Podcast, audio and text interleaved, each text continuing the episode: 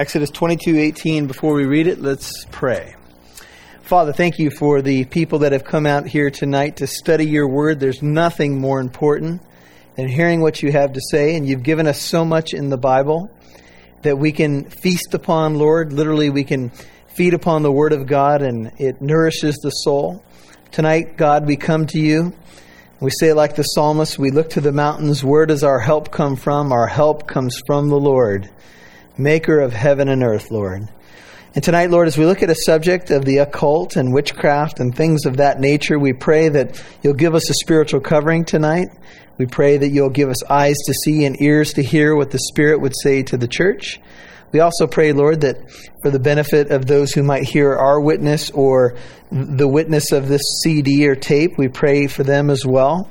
We pray you'll draw us to yourself and You'll help us to understand who you are, that will bring you glory, that will know that you are holy and righteous and just, and incredibly loving and merciful, and that we'll fall on our faces day in and day out and serve the true King, the Lord of Lords, the King of Kings, Jesus Christ.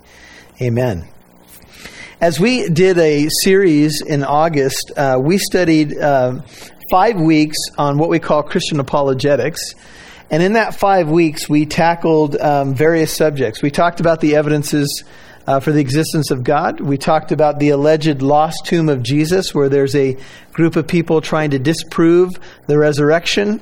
They don't come out right out and say it, but that's precisely what they're trying to do to uh, ruin the biblical picture of the resurrection, although they failed miserably, as we saw that Sunday.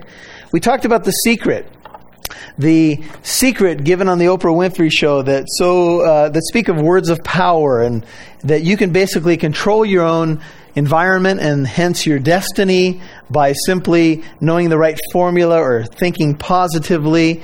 And we kind of rummaged through that with the professor and talked about uh, what is good about being positive and what's unbiblical and what simply will not work. No matter how, what you think of that hot fudge sundae, no matter how you speak to it, it will make you fat if you eat enough of those. And so there are, there's absolutely no power in those words whatsoever. And then we talked about um, the world of witchcraft and Wicca and we broached that subject and we talked about the occult and we talked about what witches believe and what they practice and their desire to uh, basically, again, control their own environment. They believe in uh, everything in nature is basically uh, divine. Uh, they believe in reincarnation. They believe that you'll live over and over again. They do believe that there are spirits out there, at least some witches do. And they believe that you can contact these entities and somehow this could be potentially beneficial, although some admit that it could be very dangerous at times as well. And then we went into the world of yoga. And on that final Sunday, we talked about that yoga comes from a Hindu uh, philosophy, a Hindu teaching several thousand years old, which teaches through the postures of yoga, you can become uh, in touch with Brahman which essentially is that all is God and you are simply part of the all being God and you need to merge back with Brahman and experience your own divinity. And we saw a common thread there, a common thread of people believing somehow the old lie in Genesis 3 that we are gods, or in some sense, an extension of the divine. Now, we are simply made in the, Im- the image of God. That's certainly true, and that's a great honor to be human. But we are not God. We never will be God. God has cornered the market on deity. Uh, nobody else is going to make it, no matter what their shirt and tie look like, name badge, or bicycle. And so, tonight, we are going to look at a singular verse in Exodus 22, but it's a power packed verse and it's a verse that uh, recommends, uh, more than that, it talks about what to do with a sorcerer. And if you have the King James Version, it actually reads, Suffereth not a witch to live. If you have the New American Standard, it says, You shall not allow a sorceress to live. Uh, by the way, just if you need the translation, that means they should die. And so the question then arises what in the world um, is going on here, and why is God so harsh when it comes to this particular type of individual? And if you haven't been with us, you know that in previous weeks, God's been talking about uh, what happens when certain people do things. And when they do things, uh, some penalties were death. That God said, you know what? If you do this, die. And uh, God was swift about his judgment. And we wonder, well, how does all that work out with the grace that we hear about and the mercy of God? And, and uh, is, is this just, you know, God just exacting this judgment? Well, let's take a look at it. You shall not allow a sorceress to live. Now, what is a sorceress? If you have the King James, I mentioned, you shall not uh, suffer a witch to live. Well, a sorceress um, comes from the Greek word, if we look at the New Testament, translates sorcery pharmakia. It's from which we get our word pharmacy and pharmaceutical. It was originally used of medicines in general, but came to be used primarily of mood and mind altering drugs similar to those that create so much havoc in our day.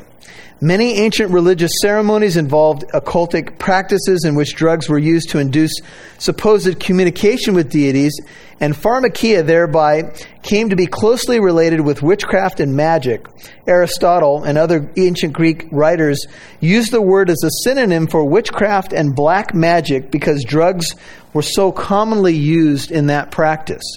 And here's how it would go basically the drug would enter you into a altered state of consciousness, and thereby you would be more open uh, to a deity either coming in and possessing you, or an altered state of consciousness where you allegedly could contact a deity or some sort of entity that uh, in the occult they thought would help you. Now, if you want a definition of the occult, it means this.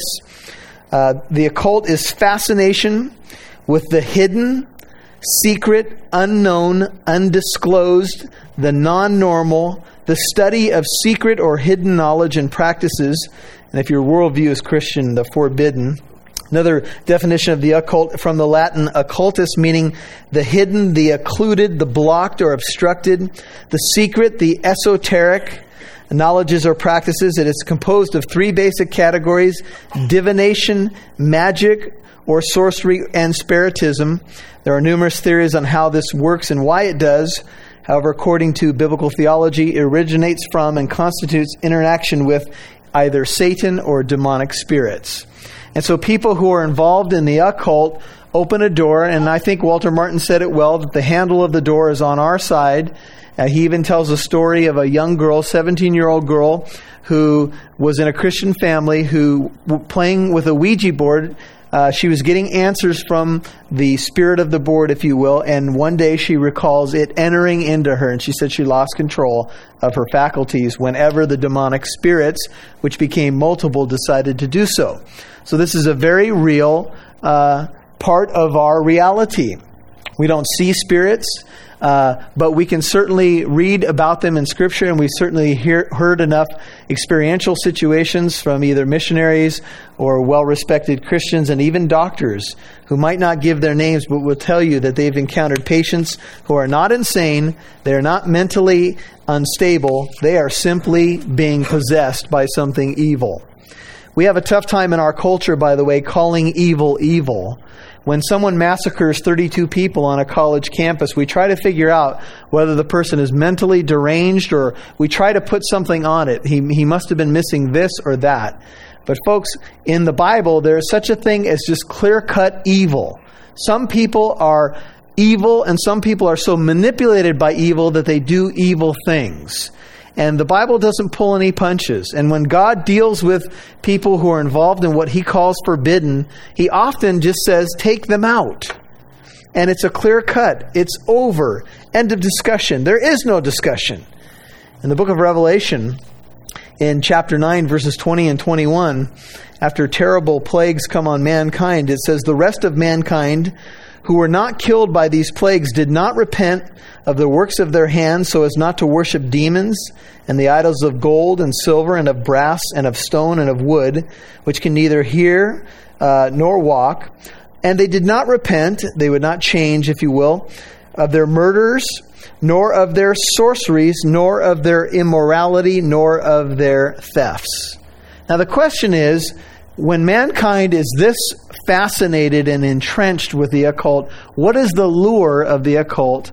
And, and what is it that people desire from occult uh, contact? Well, there are several things.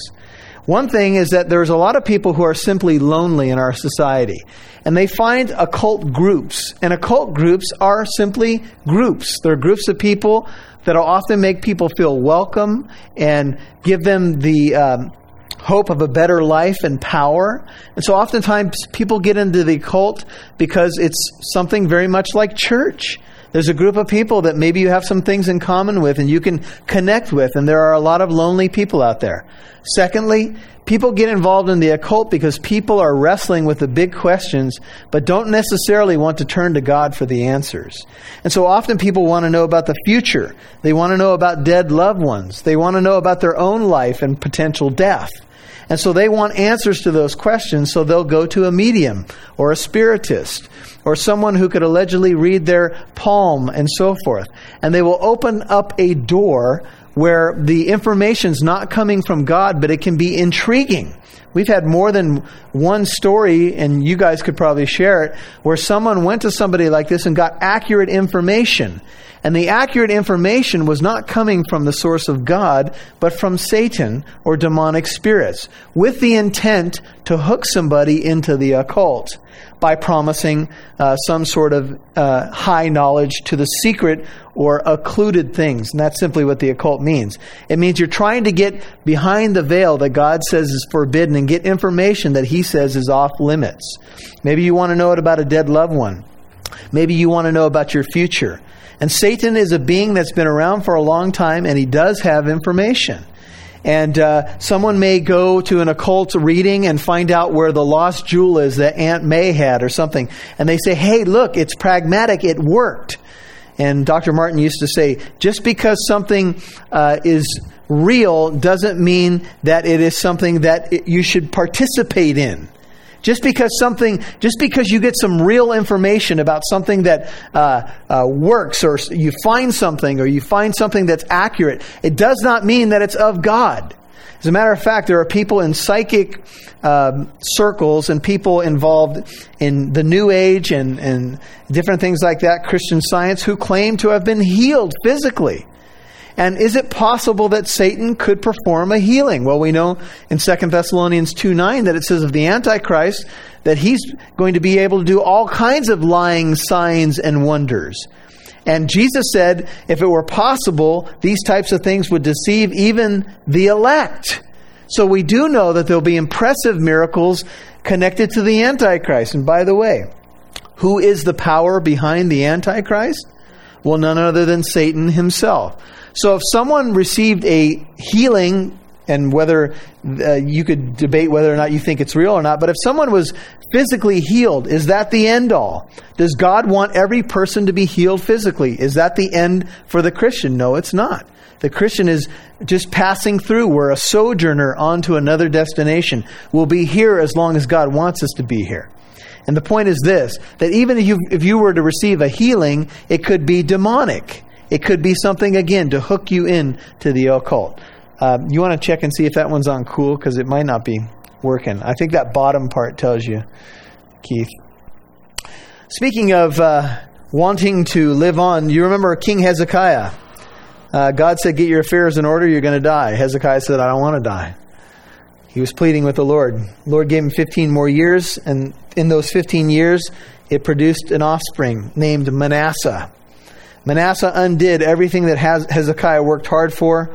In 2 Chronicles 33 6, it says, He made his sons pass through the fire in the valley of Ben Hinnom, and he practiced witchcraft, used divination, practiced sorcery, and dealt with mediums and spiritists. He did much evil in the sight of the Lord, provoking him to anger.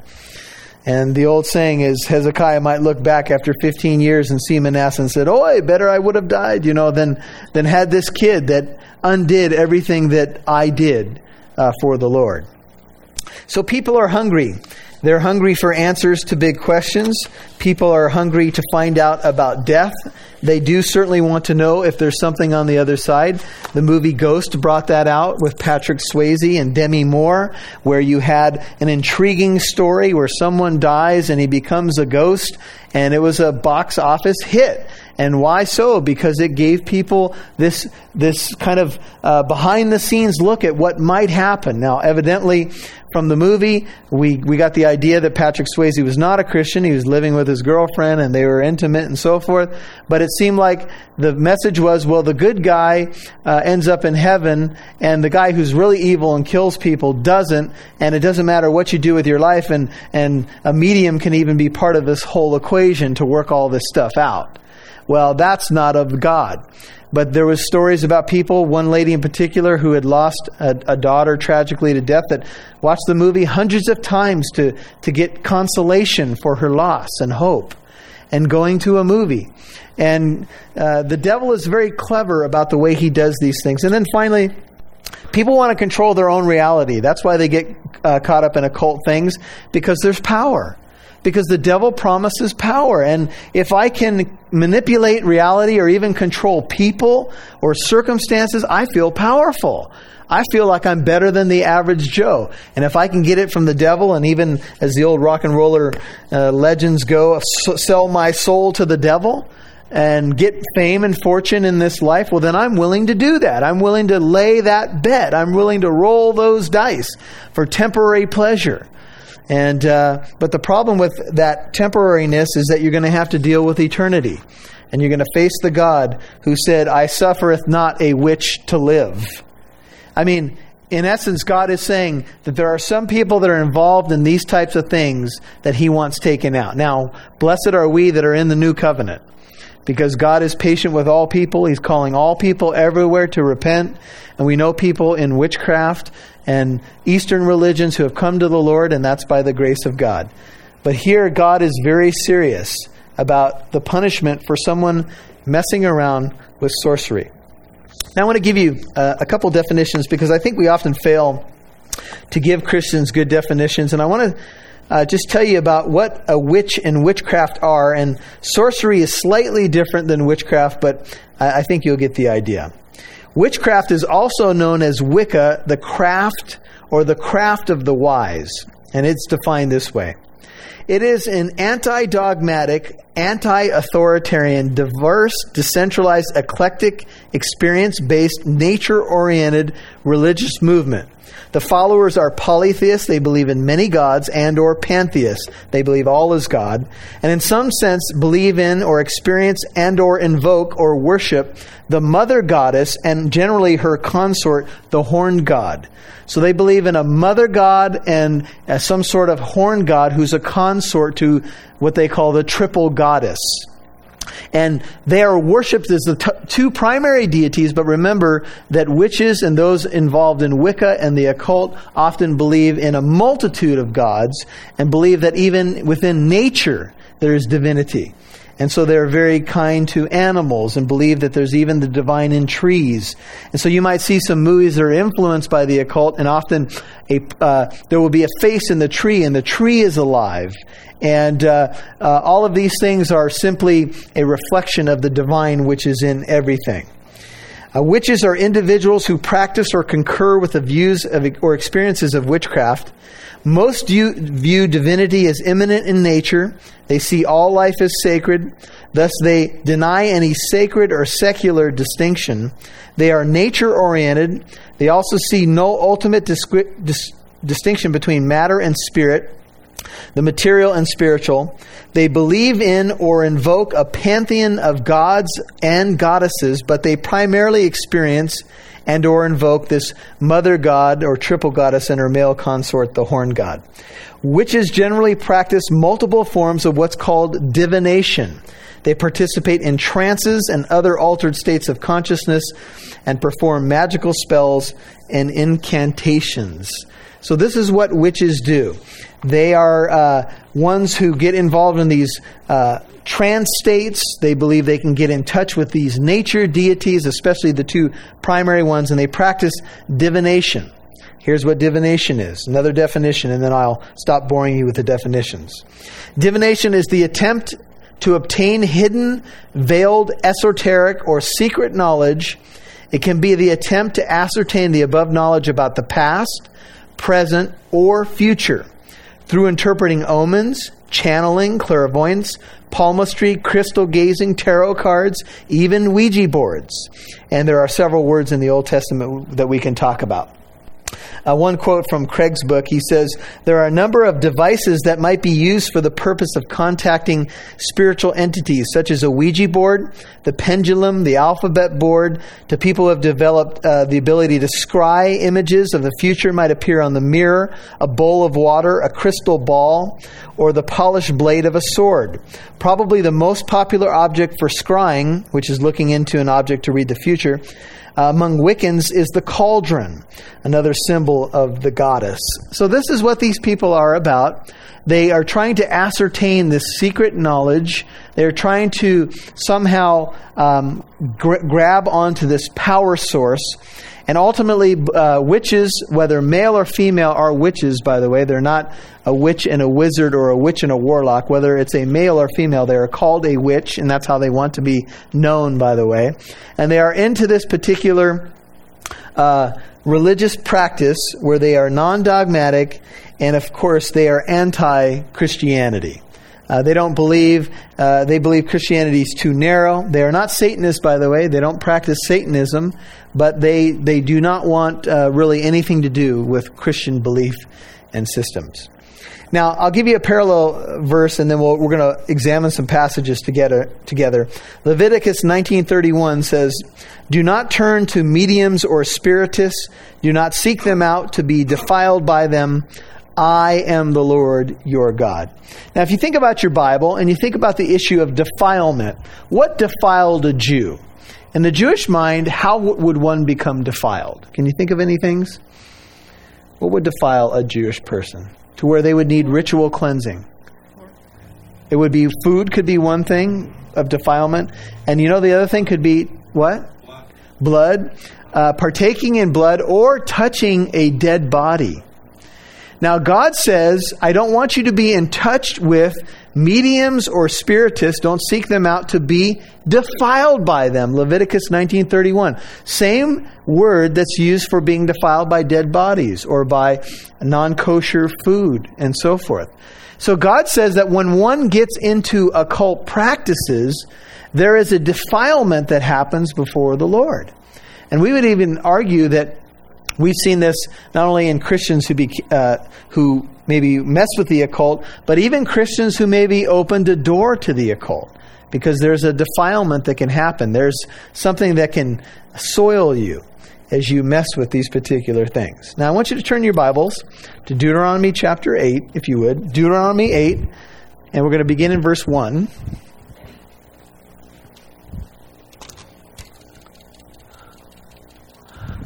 And let's go through a little uh, odyssey of taking a look at what God has to say about witchcraft and sorcery and these kinds of things.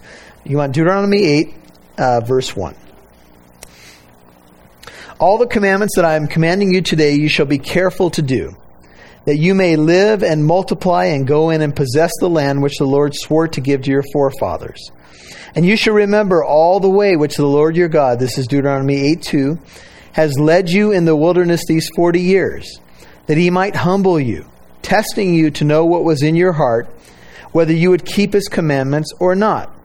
And he humbled you and let you be hungry, and he fed you with manna, which you did not know, nor did your fathers know, that he might make you understand that man does not live by bread alone, but, but man lives by everything that proceeds out of the mouth of the Lord. Of course, Jesus quoted that in Matthew 4 4. Your clothing did not wear out on you, nor did your foot swell these forty years. Thus you are to know in your heart that the Lord your God was disciplining you, just as a man disciplines his son. Therefore you shall keep the commandments of the Lord your God to walk in his ways and to fear him. For the Lord your God is bringing you into a good land, a land of brooks of water, of fountains and springs flowing forth in valleys and hills. Skip down to verse 15. He led you through the great and terrible wilderness with its fiery serpents and scorpions, and thirsty ground where there was no water. He brought water for you out of the rock of flint. In the wilderness he fed you manna, which your fathers did not know, that he might humble you, and that he might test you, to do good for you, notice, in the end. Otherwise, you may say in your heart, My power and the strength of my hand made me this wealth. Boy, we're always tempted to do that, huh? But you shall remember the Lord your God, for it is He who is giving you power to make wealth. By the way, the faith teachers love to quote this verse, but they never quote it in context. That He might confirm His covenant with Israel, by the way, which He swore to your fathers as it is to this day. And, he, and it shall come about, if you ever forget the Lord your God and go after, notice, other gods and serve them and worship them, I testify against you today that you shall surely perish.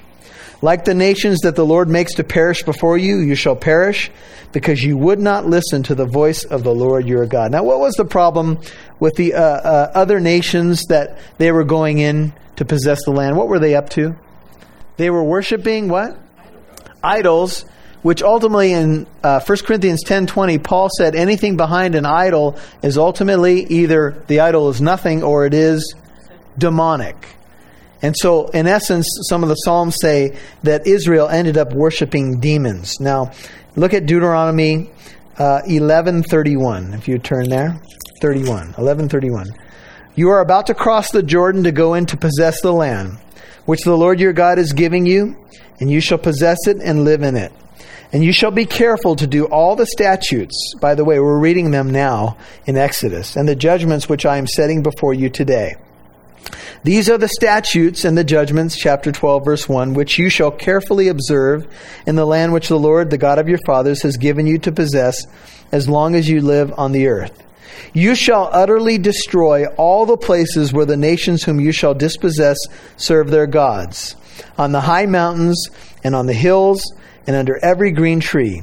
You shall tear down their altars and smash their sacred pillars and burn their Asherim with fire. And you shall cut down the engraved images of their gods, and you shall obliterate their name from that place. You shall not act like this toward the Lord your God. Turn, turn to Deuteronomy 18.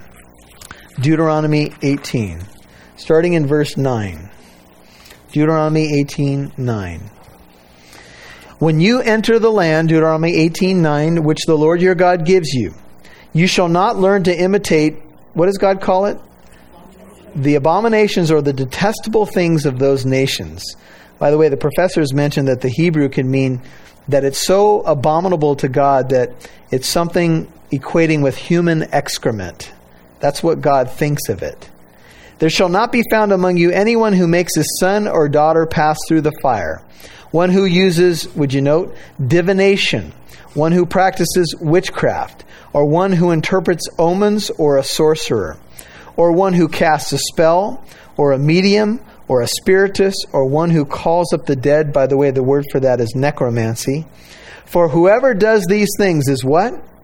Detestable, or abom- it's an abomination to the Lord. And because of these detestable things, the Lord your God will drive them out before you. Why were the Canaanites and those folks in the land losing their land to Israel? Because they were worshiping demons and they were involved in idolatry. And God said, I want them out. I want them destroyed, is the bottom line. You shall be blameless, verse 13, before the Lord your God. For those nations which you shall dispossess, 14, listen to those who practice witchcraft and to diviners. But as for you, the Lord your God has not allowed you to do so. The Lord your God will raise up for you a prophet like me, Moses uh, speaking, but he's speaking uh, prophetically of Jesus Christ, according to Acts 3.22. You can check it out.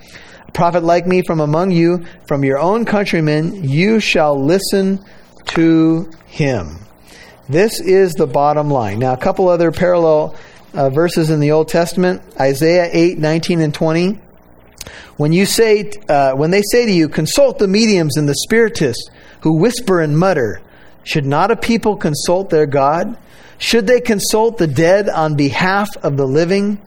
To the law and to the testimony, this is Isaiah 8:20, if they do not speak according to this word, it is because they have uh, no dawn or it is because there is no light in them.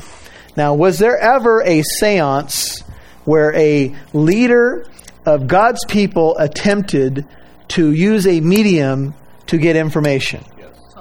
And where was it found? Do you remember? It was Saul. First Samuel. First Samuel. So let's turn there, see what happened. So you got Joshua, Judges, then Ruth, First and Second Samuel. Okay, First Samuel. Let's look at verse uh, chapter eighteen. First Samuel, eighteen. This is the one séance recorded in the Bible, and it ended really bad. First Samuel twenty-eight. First Samuel. Uh, did I say eighteen? I'm sorry. First Samuel twenty-eight. beginning in verse 3. Now Samuel was dead, 1 Samuel 28 3, and all Israel had lamented him and buried him in Ramah, his own city. And Saul had removed from the land those who were mediums and spiritists. So, so far he's doing good. So the Philistines gathered together and came and camped in Shunem. And Saul gathered all Israel together and they camped in Gilboa. And when Saul saw the camp of the Philistines, he was afraid, and his heart trembled greatly. Now, what does fear do for people?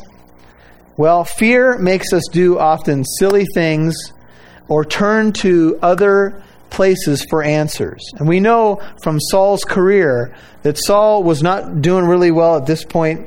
As a matter of fact, the Spirit of the Lord had departed from Saul.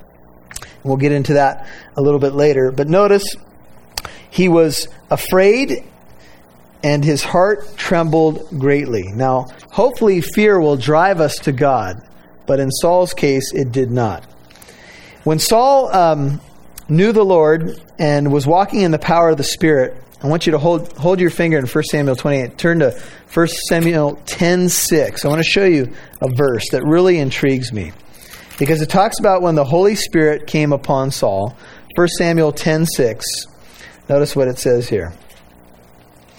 1 Samuel 10:6.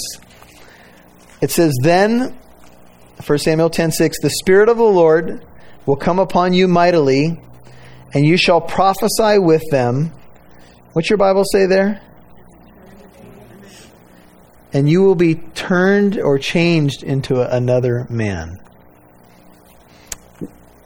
Why would Saul become another man? Because what had happened? the Spirit of the Lord came upon him. Could you put your name there tonight? Could you say, I've become another man since the Spirit of the Lord came upon me? Could you say tonight, I've become another woman since the Spirit of the Lord came upon me? True? Does that make all the difference? whether or not God's Spirit's in you. And we would even say, as, as Christians, whether or not He has control, whether or not we're surrendering, submitting to the Lord. Well, what a great verse. Uh, this tall, handsome Saul. Uh, everybody accepted him as king, man. He was right from the right tribe. He was a tall, good looking guy. The Spirit of the Lord came upon him. He changed into another man. Won some battles early in his career. But you know what happened? Go to 1 Samuel 15. You know what Saul's problem was? Anybody name Saul's biggest problem?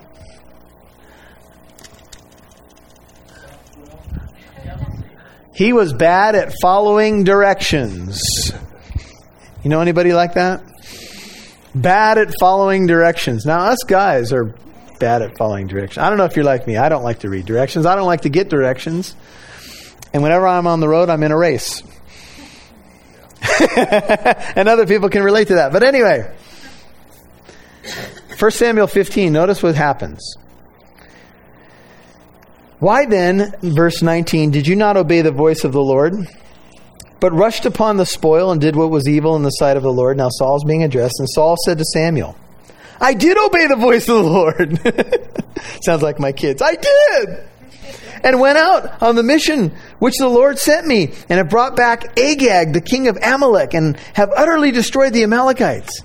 But the people took some of the spoil, sheep and oxen, the choicest of the things devoted to destruction, to sacrifice. We did it to sacrifice to the Lord your God, your God, Samuel, at Gilgal. That's why we didn't wipe everything out. And Samuel said, Has the Lord as much delight in burnt offerings as sacrifices? You wanted to sacrifice?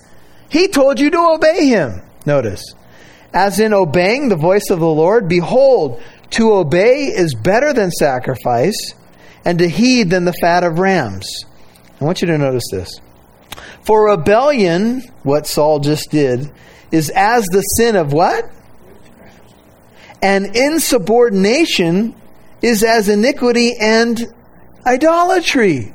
Because you have rejected the word of the Lord, he has also rejected you from being king. Radical. And Samuel then Saul said to Samuel, I have sinned. I have indeed transgressed the command of the Lord and your words. Because, why did he do it? Because I feared the people and listened to their voice. You could imagine the scene. They're coming up, they're doing what God's called them to do in war. And the people say, Hey, that's pretty cool. Hey, we could take that back. Tell them that we're going to sacrifice it to God. Yeah. Saul felt the pressure of the people. Much like we do sometimes, huh? We want to fit in. We, we may know that God's called us to do something or carry out His command, but what do we often do? We think, well, maybe I'll do this 80%. Or maybe I'll. And God said, no, I wanted you to do it 100%. Now go to 1 Samuel 16. Look at verse 12. 1 Samuel 16 12. David's being picked now. So he sent and brought him David. Now I added that, but it's David in 1 Samuel 16 12. Now he was ruddy with, notice about David, he had beautiful eyes and a handsome appearance. And the Lord said, Arise, anoint him, for this is he. Then Samuel took the horn of oil and anointed him in the midst of his brothers. And what happened? The Spirit of the Lord came mightily upon David from that day forward. And Samuel arose and went to Ramah, where he was buried, by the way. Now, the Spirit of the Lord, what happened to Saul? Departed from Saul, and an evil spirit from the Lord terrorized him. Wow. Wow. Now we live, I'm so glad that we live in the new covenant because we've been sealed with the Holy Spirit. And once you become a Christian, you have eternal life, and that life is eternal, and God's never going to leave you. He's never going to forsake you. But in the old covenant, it was possible for the Spirit of the Lord to come down on somebody and then to depart. And in this case, it happened, and Saul was terrorized. And you know what calmed down Saul when he was having these problems? It was David's harp. And as David played, Saul would chill. But you remember, Saul even tried to kill David, right? Took the spear and tried to take him out. He even tried to do that to his own son. And so, this is Saul's sad history. And if you go turn, turn back to 1 Samuel 28, what did Saul say at the end of the life, uh, end of his life? He said, "I have played the fool and erred exceedingly." I have played the fool and erred exceedingly. You know, none of us want to come down to the end of our lives and say words like that, do we? None of us want to have a deathbed experience and say, I have been a fool. Because Saul knew what was right and he had the Spirit of God working in his life, but yet it's very evident that even though the Spirit of God was there, Saul still made bad decisions. And here's a New Testament application for us even though we are indwelt by the Spirit of God, we still fight that old nature. The flesh wars against the spirit, the spirit against the flesh. The two are what? Contrary to one another, so sometimes we don't do the things that we wish. But what we want to do is let the spirit dominate our lives. Well, so here's Saul, the great king. The spirit of the Lord had come upon him. Now what is he doing? He's going to a medium God had said earlier in the Bible that they should not even live. He had cleansed the land of the mediums and spiritists back in 1 Samuel 28. But now, what's happening in Saul's life? Well, God is not answering Saul anymore. See, Saul's got the uh, the Philistines. They've gathered. He's afraid. He turns.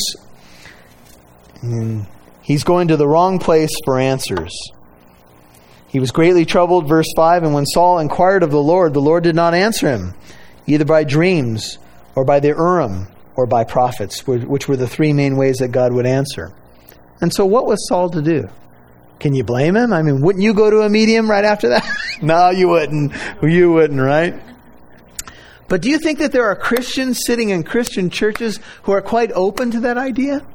Oh, a seance. Oh, a palm reader. Oh, that sounds fun. Then you find out, oh, yeah, I'm a Baptist. what are you doing going to a palm reader? Well, I just thought it would be fun, right? Do you know anything about the Bible? Do they teach you the Bible? Do you read the Bible?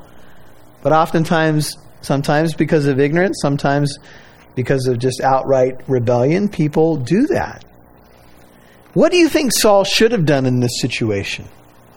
God's not answering him. He's got an army there. He's got to make some decisions. He did the right thing. That's what God wants is to seek him out, right? But God's not giving him an answer. What do you think would have been a good move for Saul at this point? What should he have done? Waiting would have been a good one, right? Hmm, I'm not getting the answer. Option B is the medium. Option C is to wait. Which door should I choose? Okay? What else? Hmm? Maybe he could have retreated. Maybe he could have thought, well, the Lord's not in this. He's not, the battle belongs to the Lord, but the Lord's not telling me to battle, so I'm getting out of here. Maybe he should have looked for another man of God. Now, Samuel wasn't around, but I'm sure there were other godly people around. Is that it? Well, that's who he went looking for in the wrong way, and we'll talk about that in a second. But you know what else Saul could have done? Saul could have looked on the inside and asked himself, I wonder why the Lord's not answering me. I wonder why there's this block. I think you whispered repent, right? Maybe he needed to look at his own life. Sometimes when we feel distant, that's the last thing that we do. We're trying to figure everything out. Oh, what did I do wrong here? What did I do? Did I make the wrong? Did I not, you know, move the block? And that maybe it's just that we need to, to do some circumspection, some looking at self. But oftentimes we don't do that. You know, I think that's what made David such a great man. He even asked God, Search my heart, Lord. If there's any wicked way in me, then cleanse it and lead me in the everlasting way. David wasn't perfect, but he was honest about himself. Well, of all these doors, unfortunately, Saul chooses the bad door. Saul inquired, he didn't get the answer. So Saul said, verse 7, to his servant, Seek for me a woman who is a medium, that I may go to her and inquire of her. And his servant said to him, Behold, there is a woman who is a medium at Endor. Uh, I believe Star Wars stole that, by the way.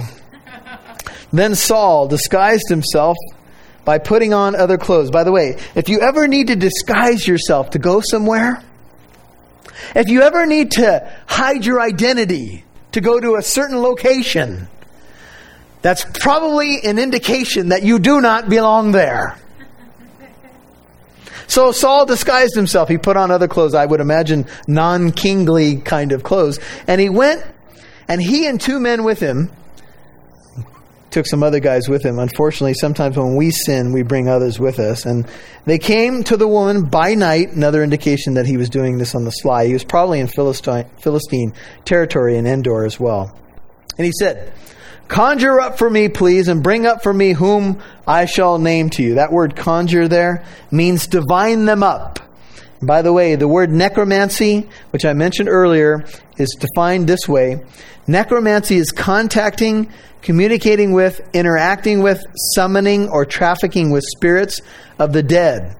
Often this is done to obtain information, hidden or otherwise, about the past, present, or future for purpose of, purposes of performing magic and or for other mundane matters. I want to know what Aunt Betsy says about that lost brooch. And I've told you about the programs where uh, John Edward do you remember he was on the billboards a couple years ago? He talked to the dead and he said that, you know, he was, you know, basically hearing from dead people and he was telling you about you know, what Uncle Sam said, and he did all these readings for movie stars, and he even said that he called up somebody's dead dog, and the dead dog was there, and the dog is, he's sitting in your lap now, and everything's okay, and the people sitting there, it's okay, you know. And I'm being serious now. Um, as a matter of fact, uh, there was one actor, I can't remember his name now, who was so impressed that his dead dog was called up by John Edwards, and John had all this inside information. By the way, this is one of the major reasons why Protestants um, object to praying to saints in Catholicism, because in praying to saints, one is practicing, whether they want to call it this or not, necromancy, which is to call upon the dead to somehow intercede for you. And is strictly forbidden by the Bible. And I, I, I would imagine that there's a lot of Catholics who don't really understand the issue and uh, they're just simply misled or they've bought into a system that teaches them this, but uh, it's unfortunate that they're praying to saints. And by the way, just as a side note, if you're praying to Mary, Mary is not God. She was highly favored by God, but she's not an omniscient being. She's not omnipresent. If somebody in Brazil is praying to Mary, and someone in Mexico, and someone in America, and someone in the Ukraine, Mary's not hearing everybody's prayers. She's not to be prayed to anyway because there is only one mediator between God and man, and that is the man, Christ Jesus. We don't need to go to dead saints. We don't need to go to Mary, the mother of God, to intercede for us. We have one high priest who says, You come to me through the throne of grace. Why would we go to a dead saint when we can come to a living Savior? That makes absolutely no sense. But the woman said to him, Behold, you know what Saul has done. Now she's talking to Saul, but she doesn't know it yet. Verse 9 how he has cut off those who are mediums and spiritists from the land. Why are then you laying a snare for my life? Maybe she thinks he's a spy to bring about my death. Maybe they sent you here to, to, to rot me out. And Saul vowed to her, notice, by the Lord. Wait a minute. He's making vows by the Lord? What did he say to her by the Lord? As the Lord lives, there shall be no punishment coming upon you for this thing. He was walking in blatant disobedience, and ironically, he calls upon the God who says this is an abomination to him to give the woman confidence. The woman said, Whom shall I bring up for you? And he said, Bring up Samuel for me. When the woman saw Samuel, now, I don't find anything in the text that she went into a trance state or she began to invoke the spirits or anything like that. It may well be, and, and there's differences in uh, and Bible commentators on this particular thing. It may well be that as soon as it was said, Samuel just arrived on the scene. It may be that she was simply not able to do this prior to this, and so she was freaked out when it actually happened. Or maybe he showed up in a way that she had never seen before. I don't know. You're going to have to chew on that. But when she saw Samuel, she cried out with a loud voice. And the woman spoke to Saul, saying, Why have you deceived me? For you are Saul. Now, I don't know. Again, the text doesn't give me enough to tell me how she knew that. But Samuel has come, and she realizes in the moment um, that it is him. And the king said to her, Don't be afraid. But what do you see? Apparently, she sees it, but he doesn't. And the woman said to Saul, I see a divine being coming up out of the earth. The uh, Hebrew word, by the way, there is Elohim, and it is translated, I saw a spirit ascending out of the earth, which is how the New King James translates it. The Hebrew word Elohim doesn't always refer to God with a capital G. It could be uh, false gods, it could be angels, rulers, or judges, and in this case, something like a spirit coming out of the earth. And he said to her, What is his form? And she said, an old man is coming up, and he is wrapped with a robe or a mantle. And Saul knew that it was Samuel, and he bowed with his face to the ground and did homage. Now, there's lots of conjecture about this. Why is it that Samuel is an old man? Why is he coming up? Why is there a robe around him? Is this just simply God giving some form to a spirit being who otherwise his body would be in the ground? And how does he have the form that he had when he was on the earth. And there's a lot of different ways to, to kind of assimilate this information. Uh, he may have, God may have simply just done this for the benefit of Saul knowing that it was Samuel. And that would be my best shot at it because Samuel was with the Lord in soul. And I would argue prior, I know this is deep, but prior to the resurrection of Jesus Christ, he was in uh, Hades in the compartment for the righteous, awaiting the resurrection of Jesus Christ, still in paradise, but I'm going to argue in a soul form. And then Samuel said to Saul, Why have you disturbed me by bringing me up?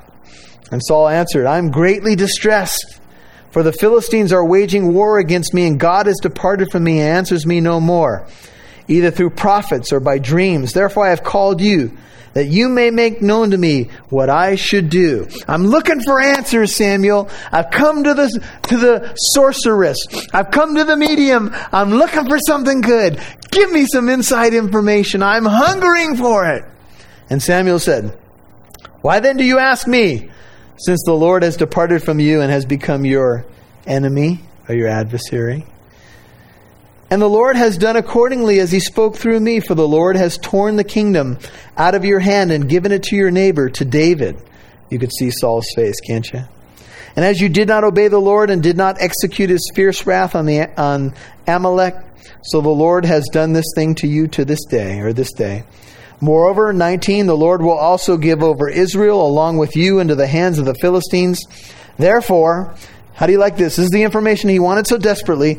Therefore, tomorrow you and your sons will be with me. And indeed, the Lord will give over the army of Israel into the hands of the Philistines. Oh boy. I want the information. Tell me. Tell me. I want to know what to do. Okay? Tomorrow, you're dead. Signing off. Wow. The next day, Saul was in the battlefield. You know the story. Philistines focused on him, ran him down along with his sons, killed him. Well, he was mortally wounded, actually, and he fell on his own sword and died. Jonathan died that day, too, by the way. David's good friend. Why? Because Saul was a fool. In 1 Chronicles 10, 13, and 14, 1 Chronicles 10, 13, and 14, just write it down. It says of Saul, So Saul died for his trespass which he committed against the Lord because of the word of the Lord, which he did not keep. And also, this is why he died, 1 Chronicles 10, 13, because he asked counsel of a medium, making inquiry of it, and did not inquire of the Lord. Therefore he killed him, and he turned the kingdom to David, the son of Jesse. This is why Saul died, because he was disobedient to the Lord. How many people in our world have that kind of uh, sober view of the occult? How many people in our world see the candy coated, sugar coated, uh, made for primetime media shows that glamorize and uh, uh basically put for human consumption the people who don't understand the real issue when it comes to the occult. Now, don't get me wrong. Probably two thirds of mediums that you would go to are phonies. Don't get me wrong. If you showed up at some place or a friend of yours did and they went to a palm reader, it might just be a whole ho- hoax. It might be a whole bunch of shenanigans. But I think it's safe to say that while two thirds of them may be total phonies, a third of them are getting some sort of information from some source other than God. God will not be in that equation, ever. He will not honor that. And so the issue then comes what do we do as Christians? Well, I want to turn you to a couple New Testament passages and we'll be done. And two of them are found in the book of Acts. So if you turn to the book of Acts, I want to show you how some Christians handled these guys. Acts chapter 8, first of all. Acts 8, verse 9. Acts 8, verse 9. Matthew, Mark, Luke, John, and Acts. Acts 8, verse 9. Now there was a certain man named Simon who formerly was practic- practicing magic or sorcery, magical arts, in the city and astonishing the people of Samaria, claiming to be someone great. Acts 8:10.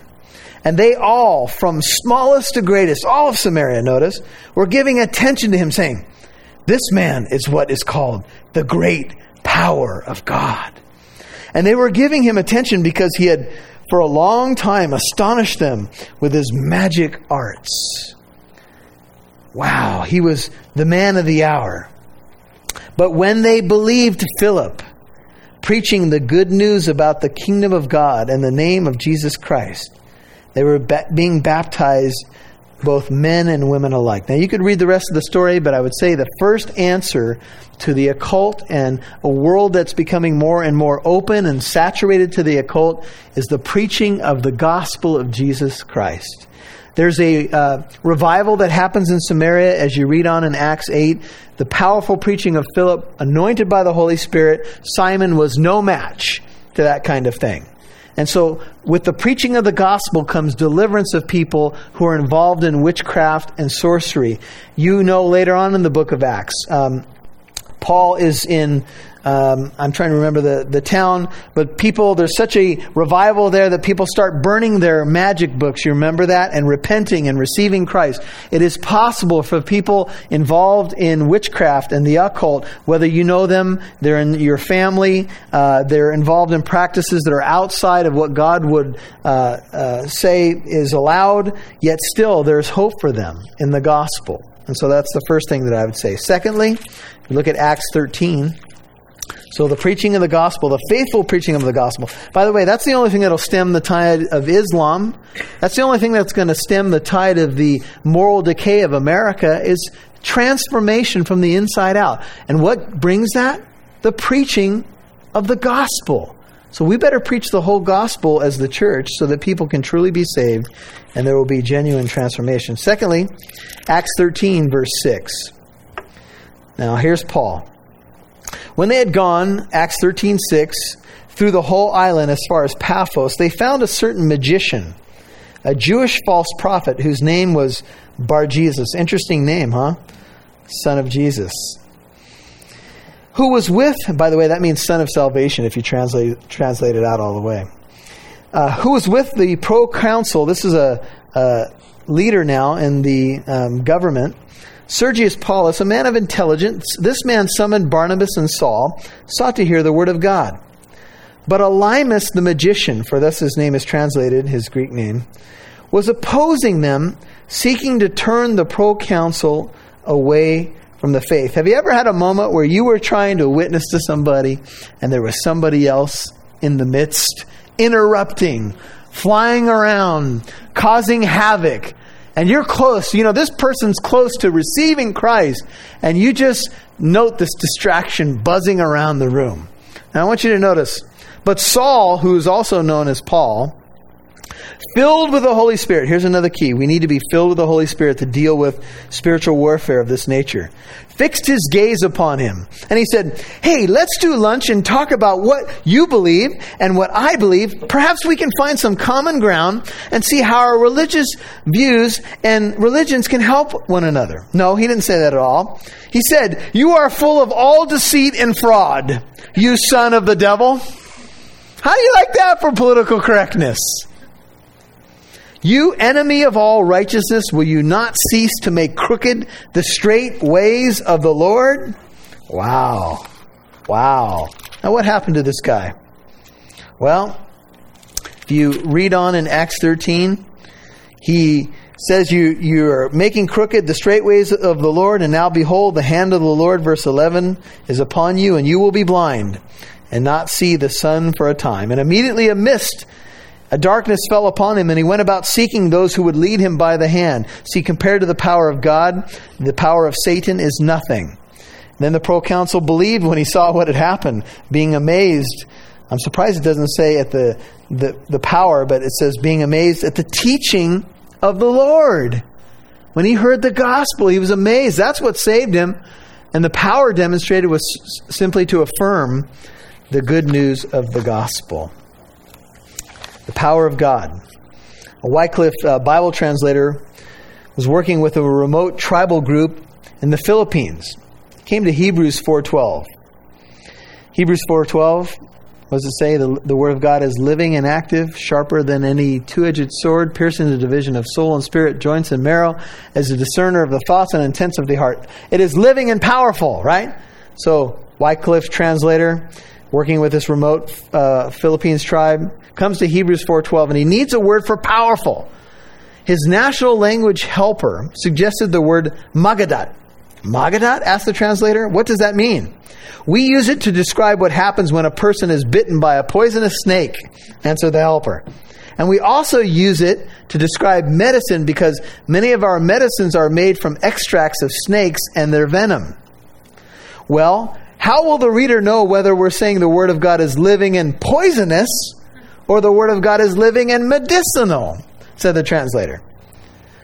The language helper hit a home run when he said, Well, it won't matter. If you ignore the Word, it will bite you. If you submit to it, it will heal you. Either way, it will affect you. okay, finally, tonight, Acts 16. Acts 16. That's great, though. The Word of God is powerful. Sergius Paulus is overcome, he's impressed with the Word. And notice how Satan tries to keep people from being saved. And often, uh, Jesus said, when in the parable of the soils, remember? The, the seed uh, hits the ground, and what happens? The devil comes and snatches it away, right?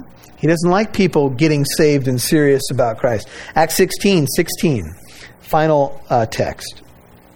Acts 16, 16. And it happened, here's Paul again, as we were going to the place of prayer, Luke is describing this now, a certain slave girl, having a spirit of divination met us, who was bringing her masters much profit by fortune telling. Now notice the spirit in her was able to predict the future. Interesting. And they were making money from it. She was a cash cow. Following after Paul and us, she kept crying out, saying, these men are bondservants of the Most High God who are proclaiming to you the way of salvation. By the way, the Greek word there is not the way, but a way of salvation, literally. You might want to note that in your Bible. That was the problem.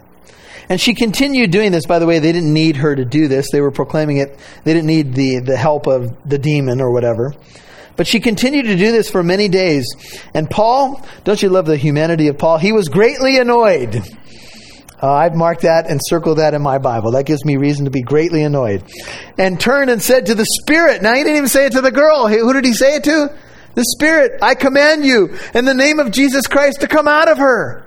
And it came out at that very moment. Notice the power that Christians have in the presence of demonic spirits. And whose name did he use? In the name of Jesus Christ. Greater is he that is in you than he that is in the world. In the name of Jesus Christ, we have authority. Jesus said to his own apostles, I give you authority to tread on serpents. You can remember the, the disciples came back and said, Lord, even the demons submit to us in your name. And Jesus said, Don't rejoice that the demons surrender to you or submit to you. Rejoice that your names are written in heaven. Amen? But the power is available and Paul uses it. And if you're ever in a situation, remember, greater is he that is in you than he that is in the world. First John, I think it's 5, 18 or 19 says, the devil cannot touch you. I get calls from Christians. Uh, not on a regular basis, but every now and then. The devil's harassing me, and I and, and certainly the devil can oppress us. But I tell Christians, the devil can't touch you. Greater is he that is in you than he that is in the world. We have so called deliverance ministries that tell people you can be possessed as a Christian. I got an email over the internet a week ago from a woman saying, I'm confused. I'm being told that Christians can be possessed.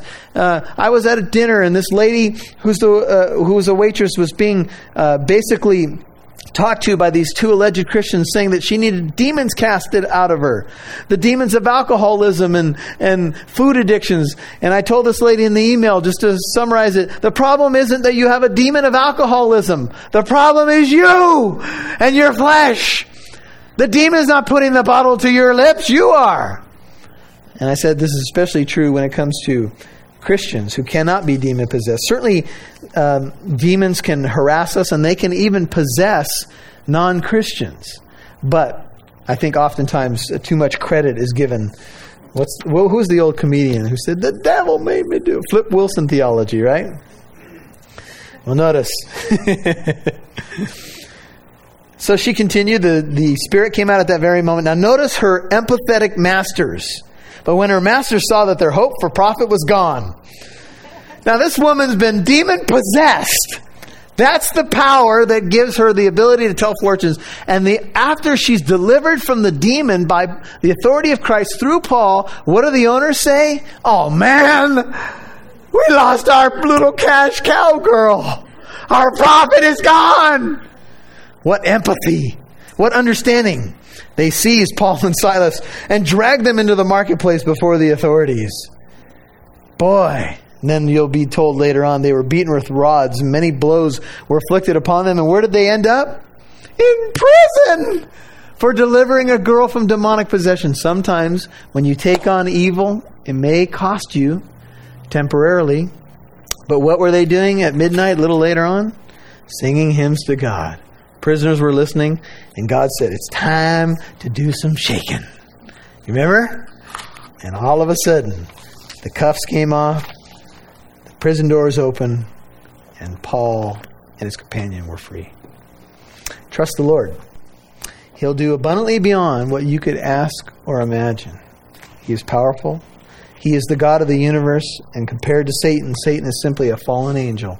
I'm not saying he doesn't have any power, but I'm saying we serve a great and awesome God. And so we stand courageously, victoriously in the finished work of Jesus, and we go in this world and tell people this is how you can be saved. Right? Lord, thank you so much for your great love for us, your awesome gospel. Father, we just want to serve you with all that we have. We just want to express our love to you tonight. Lord, you said that you would give us power when the Holy Spirit comes upon us to be your witnesses in Jerusalem, Judea, Samaria, and to the uttermost parts of the earth. We are more than conquerors through him who loved us. And Lord, we know that greater is he that is in us than he that is in the world. And Lord, if you are for us, who can be against us? You did not spare your own son, you gave him up for us. How will you not freely give us all things? We just rejoice. We know it's not all about our temporary pleasure, it's about your eternal kingdom. And if people are finding um, some quote unquote answers in the occult, let us be confident that they will not find any satisfying eternal answers there. Let us boldly proclaim the good news of the gospel of Jesus Christ. Let us forsake everything that even smacks of the occult. But let us also be winsome in the way that we treat people, in the way we talk to them. Let us not be offensive. Let us tell people about the hope of Jesus, his delivering power uh, the way He can rescue us from even a life dominated by Satan. And Lord, tonight we just want to give you thanks for saving us. I ask you'll bless your precious people here tonight, those who may listen to this by CD, that you will uh, just continue to help us to walk in freedom and to walk in obedience because we love you. Not because it'll save us, we're already saved, but because we want to express our gratitude to you, Lord, and say that we love you. In Jesus' name, amen.